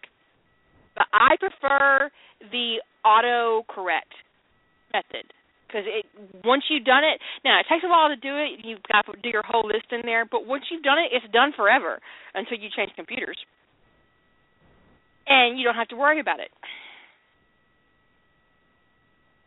and once you suggested that, it's like all of a sudden I was not stopping every five seconds to. So I don't like depending on myself to remember to go back and do stuff. Um, mm-hmm. Even though I keep an editing log of stuff I need to do, um, you just you never know what you're going to miss.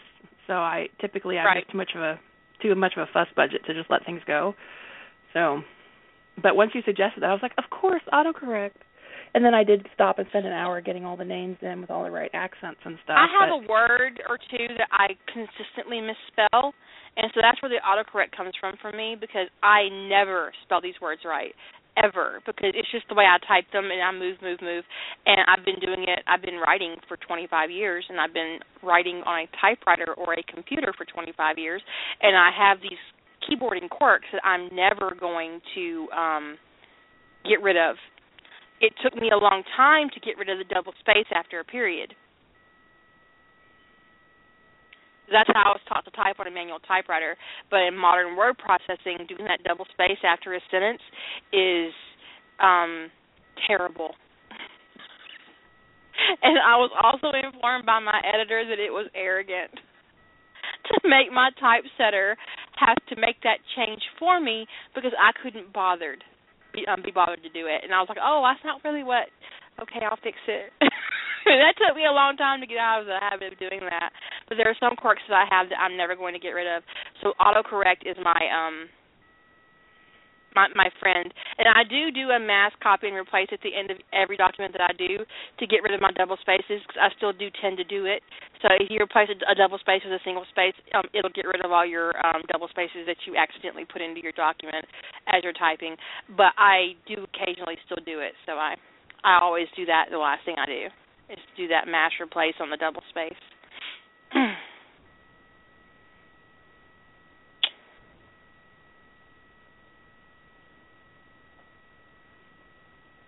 Any other word tricks? Um, hmm. Now you do something that I thought was really interesting because you talked about on WordPress how you um you pull out all your paragraph breaks. Was it find and replace? Mm-hmm. So that you don't get that double space in your WordPress. Um, now see, I copy and paste mine into WordPress, flip to the text, pull it out, put it in a text document, and delete that thingy. I do a find and replace on that thingy. I had never thought about doing it in Word, where you go in because Word automatically puts a paragraph break in your work when you when, when you hit enter. WordPress picks that paragraph break up and does a double break, so you get two big spaces, um, lines between each of your paragraphs. And I'd never thought to do a um, find and replace on the paragraph break until you mentioned it in um word in um Facebook. So. Yeah, it's the caret T. Um yeah. And you can replace two with one or replace it with a line break, which is caret L. Um yeah, so there's a few ways to do it and and because each um WordPress and AO3 need very similar formatting. I found um, in terms of what you paste in. Um, so now, from my observation, I don't actually. I I only ever did a, a test thing on fanfiction.net, but they need the actual opposite, which is the double paragraph break. Um, Mhm. but if you don't post to FFN, whatever you do for um, WordPress will work for AO3 as well. At least from in my process, it works seamlessly. Hmm. LiveJournal, I think, um, is okay. You just copy and paste it right in, and it's um, most of the time. So sometimes you'll get a uh, two paragraphs that are kind of stuck together, but for the most part, it copies the formatting from Word directly, and you don't have any problems. But um, it's better That's to do it usually in when you- text than it is to do it. in- It's usually because you got a sh- a line break in, um, which all that you know people don't realize how many line breaks creep in because they accidentally had the shift key held down when they hit enter, and next thing you know you've got a line break as opposed to a paragraph return, a hard return, and um, Right. and so they, that when you when you see a paragraph with no space in it, um, it's probably because you got a line break that snuck in. So I always, you know, I'm, my my post when I'm done editing list um, has um, like looking for paragraph breaks and looking for line breaks and making sure that I've got what I want where I want. Um, but that's you know I'm I'm exceptionally fussy, so um, I don't know how much of the weirdo things I do on the back end would actually ever help anybody else. well, if it's just for you, it's just for you. I mean, I do all kinds of little weird things for myself that are literally just for me that I doubt anyone else gives a shit about. Like, for instance, on all your project files, I resized a lot of your images. No one ever calls me on it, so I don't guess you actually care. But it bothers the shit out of me when they don't match. it does me too. and sometimes I correct your typos. I'm not gonna lie. And so, and so, oh, especially in comments, if you have a misspelled word in the comment and I noticed it, I'm gonna edit your comment to fix your spelling. it's just one of those quirks you're gonna have to put up with. I, it's what I do, and I can't even help it. The first time I did it, I felt really bad. I thought, oh my god, I, but no, it's just something I do. It's one of my little quirks. You're just going to have to put up with it. Uh, People I will get over control it. Even although you know, I um, I corrected a somebody's typo on my site once, a typo, and they actually commented before I was finished correcting the typo because they can't re-edit their own comment on my site. Right. Um, they actually commented before I was done correcting it, saying, "Oh my god, I just saw this typo." and I was like, "Oops, not anymore." I I fixed fixed it. that shit. You're welcome. you are welcome. I just I can't help myself. You're just gonna have to put up with it, and that's especially like those that whole thing about reformatting or um, resizing your banners. I'm I'm not sorry. I just I can't help myself. You're just gonna have to put up with it. I just I can't I can't not do it. That's why you'll Well, notice that everybody's project files look almost the same. That's because I went in behind everybody and edited them so that you guys matched as much as possible. Well, several times people didn't use their banners in their project files, and I was like, I my my hands are itching to put their banners in. Sometimes I do if they're easy to find. If if I can find their banner in the media files when I'm doing their project file when I'm approving it, I'll stick it right in there. I bet I stuck in twenty or thirty. Because if, if the banner is really easy to find, I am sticking it on your profile, your your project file. I'm not sorry. It's just I'm not. it's just a thing. It's just a it's thing. a thing. I all think most participants actually don't even give a fuck. I don't know if they even look at their project file after I post it. It's like some of them I know don't look at it before. Because come on, like that woman, that one person who broke the whole site That was because hysterical. they put their they they moved some code into the well i'm flipping through the preview and i'm looking at and i and i get to this page and i i i literally twitched in my chair like hard. Like i made like the desk rattle. I was like what the fuck? Why does this whole page render differently? And i so i you know i had to go figure out why the page was rendering differently than every other page on the site. And it was the closed table the closed um tab code was in a table which caused the it was rest so of the weird. page It was the weirdest thing. caused the rest of the page to render inside the table, which put the the like the the only way you saw the the share buttons and the like buttons, they were on the third tab. And I just I was like my Yeah. brain exploded. I was like no, I have this to is fix not that. on. You could not do this. Or you know, last time I had this person who did uh, their two project files, and they um they didn't close the tab. And the tabs are those things you guys flip through on the project file so you can see all the cool stuff that people put on their things. But if you don't close it, when you do a preview, the damn thing looks blank. I was like, why did this woman submit two blank project files? And so I go in there and she hasn't closed her tabs on both projects. So all her content was there. It was just invisible because the code wasn't closed. And if you don't close code, then basically it disappears on you or it gets fucked up and you get this big block of HTML crap. You know, either way you're not going to get what you're supposed to get. You have to close your your code. And so, but yeah, the, people do all kinds of weird things. They don't copy and paste the whole code. I give them, you guys, I give them a template. I know I'm preaching to the choir. I give them a template, and all they have to do is copy and paste it into the text box. And they're even Jilly did some tutorials on YouTube, and we got them linked, and people still fuck it up. She literally does it for you on the video and checks everything. And there's a preview button on the page where you can preview your work to see if you've done it correctly.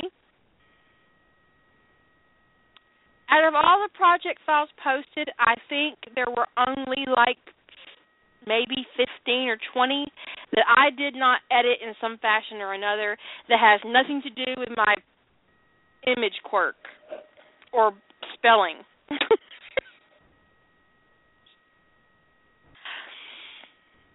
Because people don't pay attention to me and they delete their emails before the fucking challenge even starts. But I'm not bitter.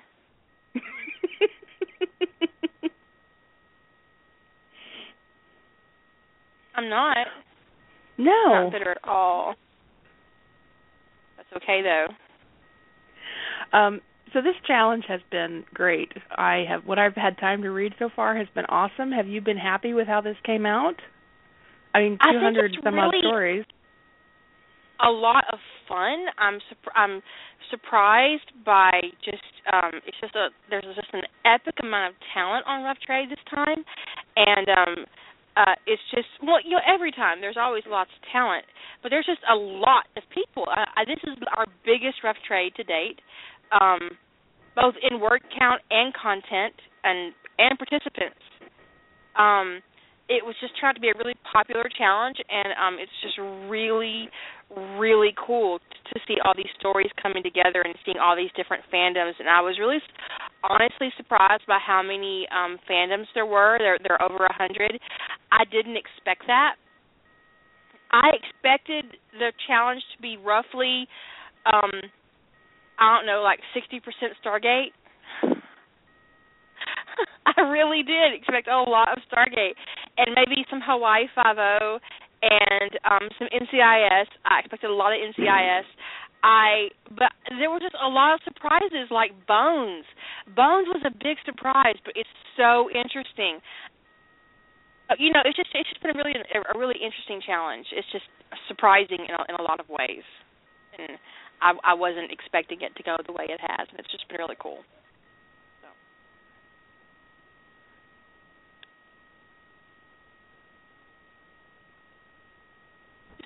We're down to a minute and ten seconds. Um, there is there's some supernatural as well. Um, there's some Teen Wolf. I kind of expected some Teen Wolf. And um, so you guys go over to Rough Trade, check out my new design, look at my pretty picture, and read some Sentinel crossovers. and I may or may not do a show tomorrow. It just depends on how my writing goes. And um I hope you guys had a good, safe Fourth of July, and you're not too drunk as you're listening to my show. And say good night, Julie. Good night, everyone. Remember, no ass to mouth. There's always time for lube. Shut up and sit down.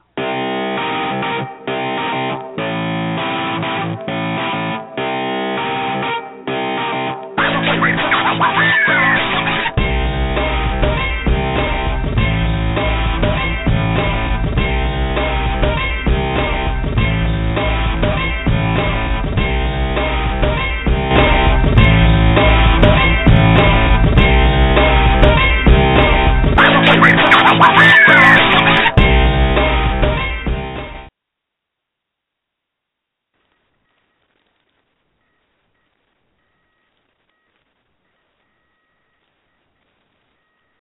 Can't wait for summer? Old Navy's huge summer sale starts now. All jeans, all tees, all dresses, and all shorts are on sale up to 50% off. Jeans start at $15 for adults, $10 for kids. Shorts from $12 for adults, $7 for kids. Buy online and pick up in store for free today. All jeans, tees, dresses, and shorts are on sale up to 50% off now at Old Navy and OldNavy.com. Valid 5 6 to 512 excludes in store clearance, active licensed men's packaged, and flag tees. 500 vehicles to sell, 500 ways to save. One month only at Bill Penny Mitsubishi during Mega Memorial Month. Now through May 31st, we will accept your credit application. A $200 down payment and a 350 a week paycheck can get you a new Mitsubishi. Don't forget, every new vehicle comes with our 10-year unlimited warranty. You can win 5,000 big bucks with our 5K test drive giveaway. Visit BillPennyMitsubishi.com. To qualify buyers on approved credit, warranty valid through 10th year of ownership on new vehicles only. One entry per household per month. Must be 21 with valid driver's license and insurance. See dealer for details.